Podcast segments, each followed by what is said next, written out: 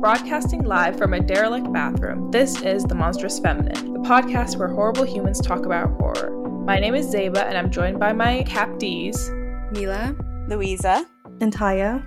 And for our second theme of season three, we're going to be talking about horror games. We are covering the 2004 start of the iconic horror franchise Saw, directed by James Wan, and the 2021 coming of age horror drama We're All Going to the World's Fair, directed by Jane Schoenbrun, and the 2022 black comedy horror Bodies, Bodies, Bodies, directed by Halina Reijn. Before we get into the film, go ahead and follow us on Spotify, YouTube, or the Apple Podcast app. You can find all of our links on our Instagram at the Monstrous Feminine Podcast. In Saw, two men wake up in a disgusting bathroom, both chained by the ankle to a pipe on opposite ends of the room, both with no memory of how they got there. One is an oncologist, the other a photographer. There is a corpse in between them, an apparent suicide victim, and he is holding a revolver in one of his hands and a microcassette player in the other. Each of the men finds a tape to play as well as a hacksaw which could free them if they choose to saw off their feet.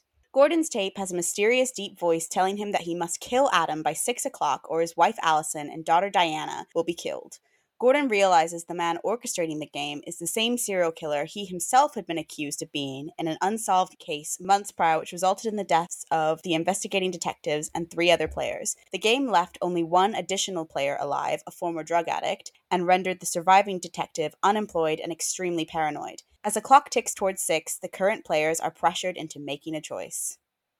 There are ways to win this, hidden all around you. Just remember, X marks the spot for the treasure. If you do not kill Adam by six, then Allison and Diana will die, Dr. Gordon. And I'll leave you in this room to rot. Let the game begin. What would you guys do if you were in a Saw film? Uh, it depends what the game is or the riddle. They feel like riddles more than games. I don't know. Oh god, that I'm fucked. I so suck at like anything escape room, anything riddle. I have I have absolutely no capacity to solve them at all. This film had no riddles. Yeah, it didn't. Mind games. It's not really like I don't know. The rules are not so clear. It's like trick questions. It's it'll be like, "Oh, do this," but actually you have to do the opposite if you're going to win the game. Saw is so simple. It's like you need to do this otherwise you die. No, Mila, it's not that simple. Because sometimes he'll tell you to kill someone, and then if you do it, it will be like, just kidding. If you had just not listened and been a good person, you would have both lived. Literally in Jigsaw, which came out in 2017. We're talking about 2004. I'm contextualizing it with the franchise as a whole.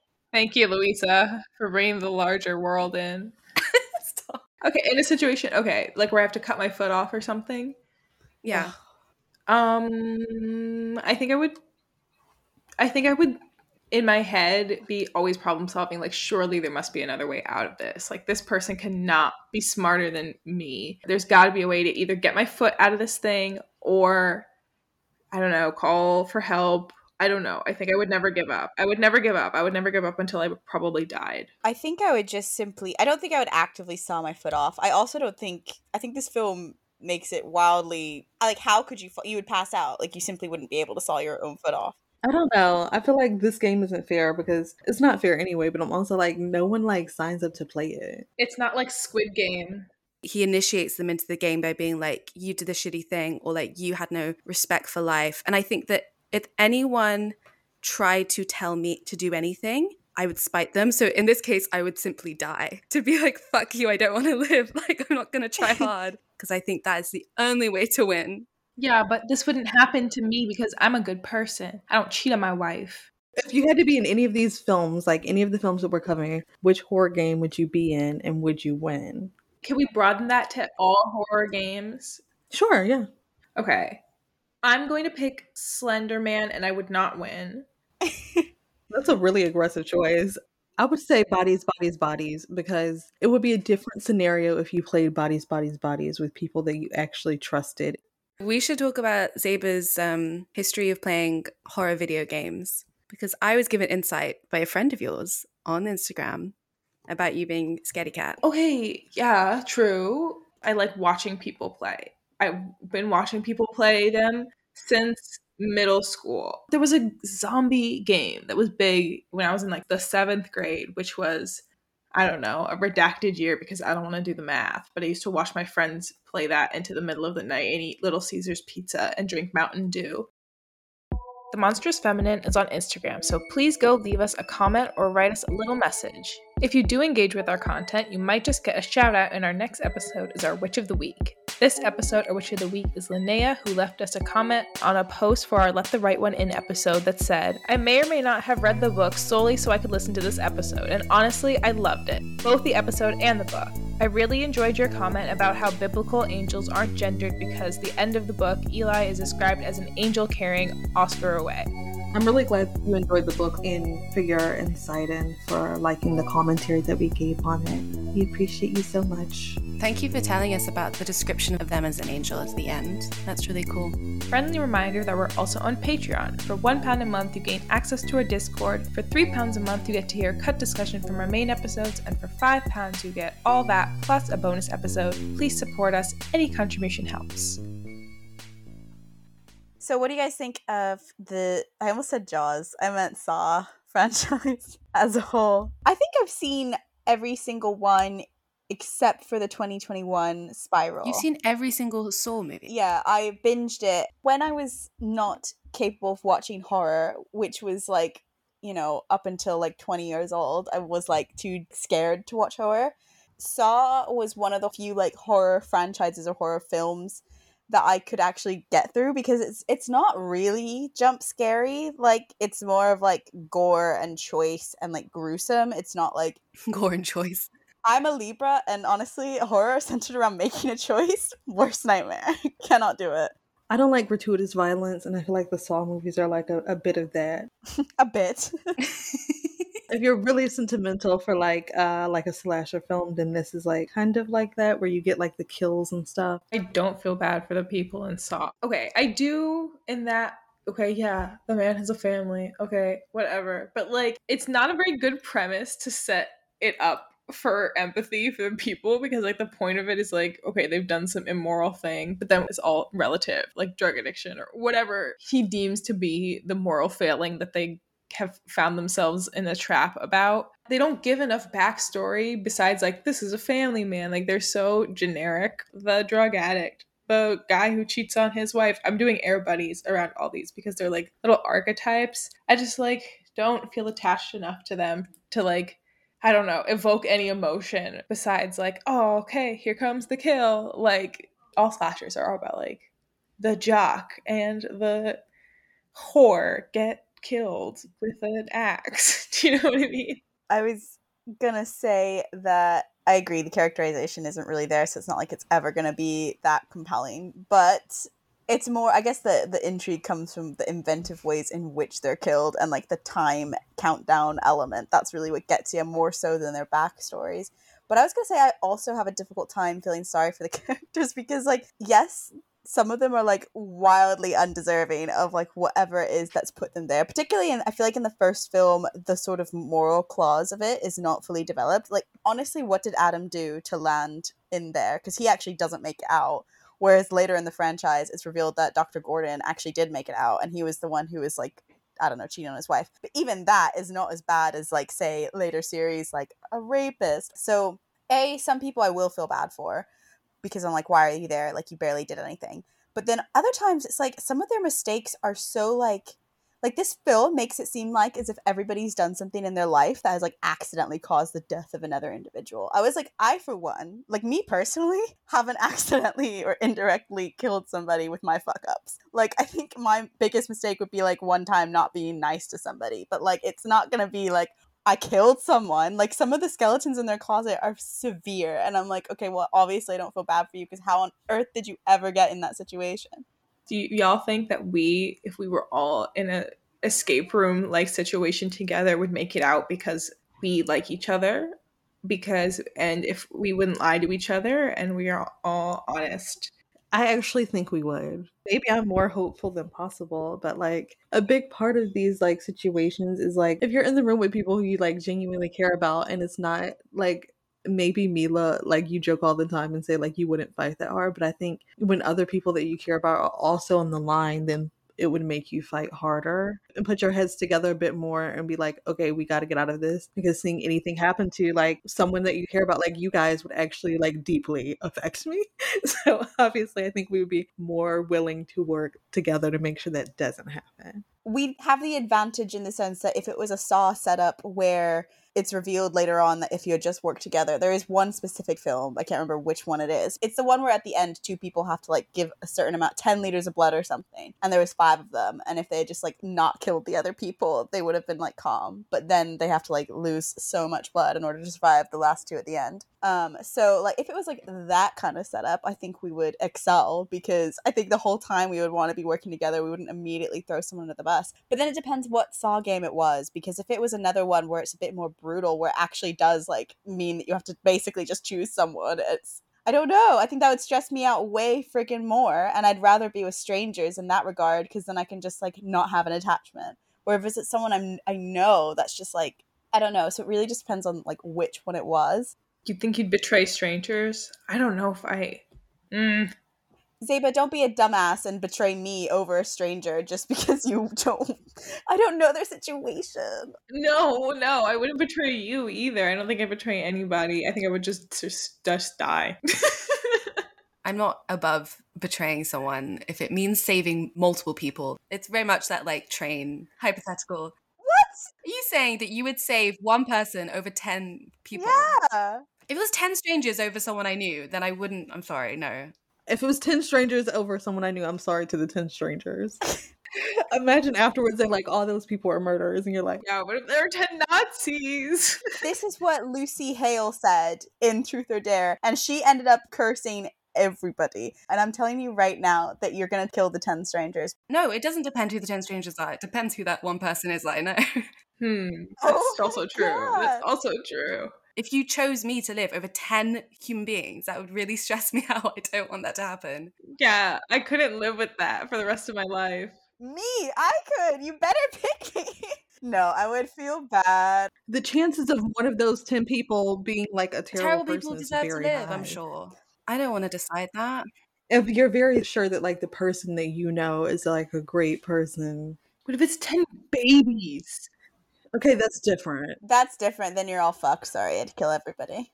But why? Because they have their life ahead of them? Yeah. What if it was 10 people who were younger than my person I know? 10 strangers, but one of them is like a very far right incel on Reddit. I'm not killing nine strangers.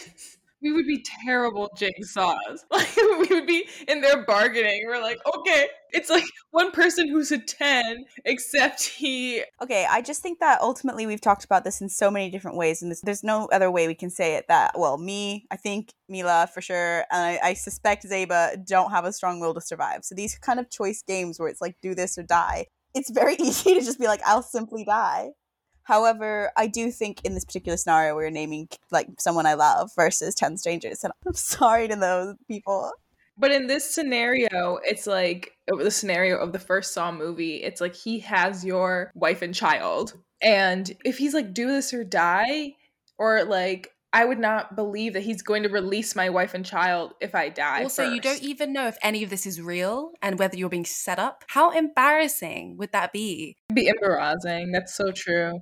I'm gonna be honest, like originally I used to think the scary movies they like parodied Saw were a part of the franchise. And so I was like looked up Regina Hall literally today and was like, was she in Saw or did was that literally like a parody? This was a time where there was a lot of gratuitous violence and like the remakes of stuff and the original ideas that came up with people came up with uh, were all like incredibly graphic and violent either gratuitous violence or like some sort of sexual assault in the films and like i think this is why this entire era just like did not do it for me. I do recognize that like saw is kind of like iconic now because it is such a big franchise but just like i don't know. I feel like the kills in the movie are like final destination but there's no reason for them to be. It eh, it's not my favorite. And I don't think James Wan is like a, a bad writer or filmmaker because I thought like Malignant was a really creative idea. And it was like so camp and fun as a horror film. But like this entire franchise is just not for me. I agree that this is like a very specific era of horror where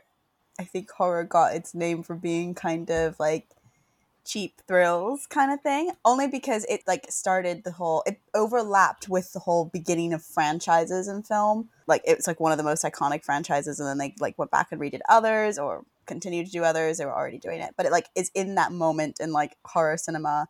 And then the nature of a franchise is that each next one gets even more shocking even more plot twist even more absurd.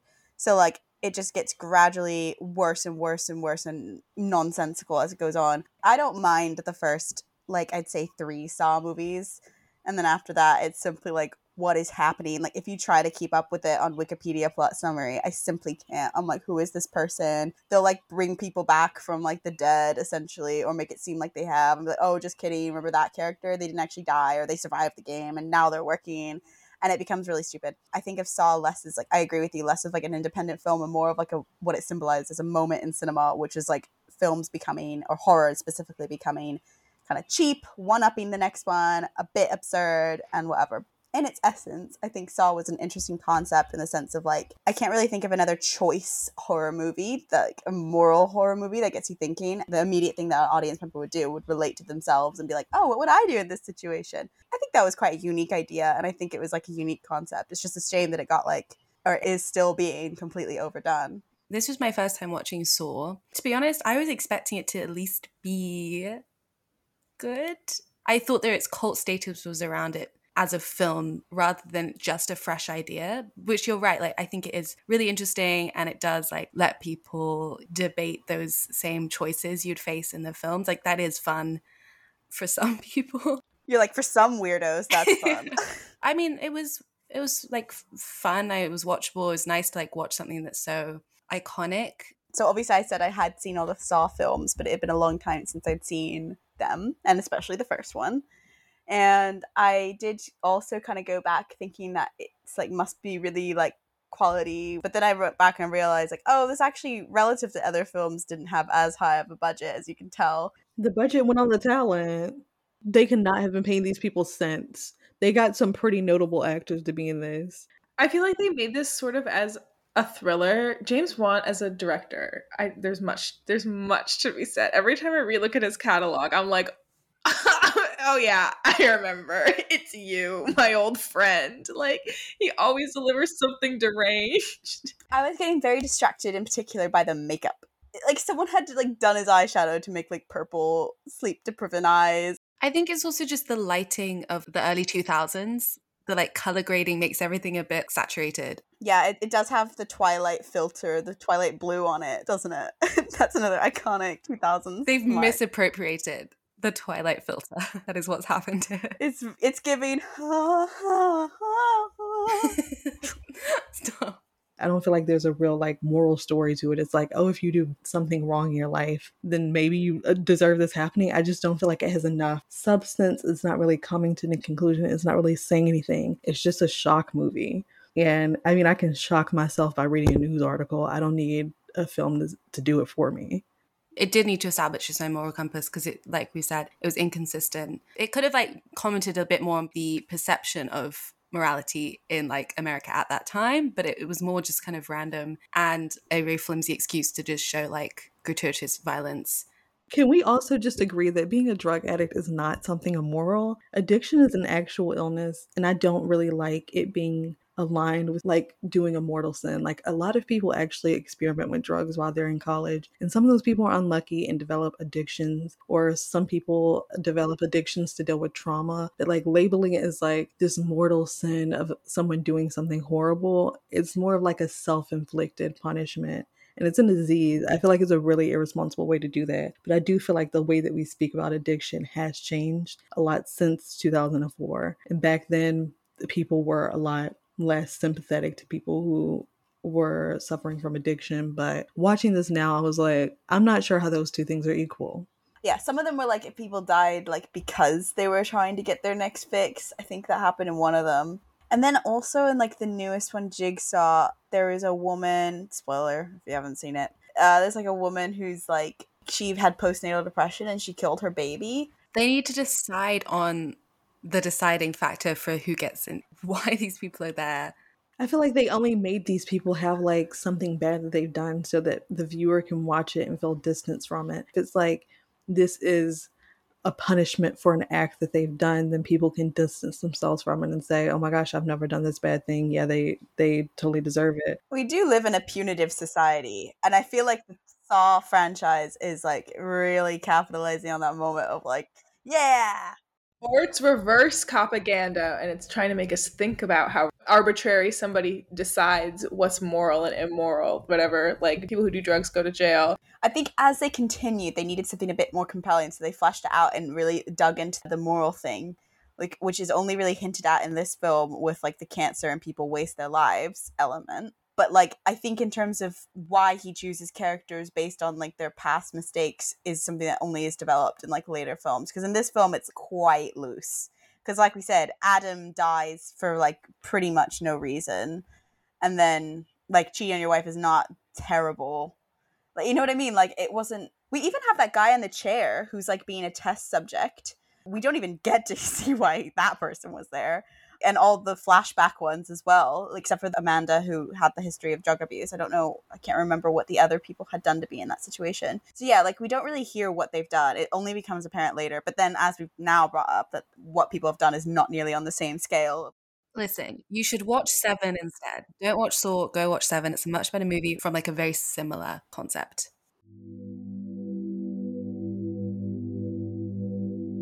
Thank you for listening to The Monstrous Feminine. Be sure to follow us on Instagram, SoundCloud, and Spotify at The Monstrous Feminine Podcast and on Twitter at The MonFemPod. Subscribe to our YouTube channel, rate and review us on Apple Podcasts and Spotify, and follow us on TikTok at The Monstrous Feminine Pod for podcast clips and more fun. Brooms up, witches out.